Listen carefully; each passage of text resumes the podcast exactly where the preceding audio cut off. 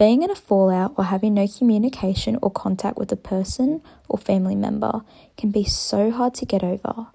It can be the little things of seeing old Snapchat memories come up, seeing relatable TikToks you want them to tag them in, and you can't. You realize they're not in your life anymore, and it is so hard to get over.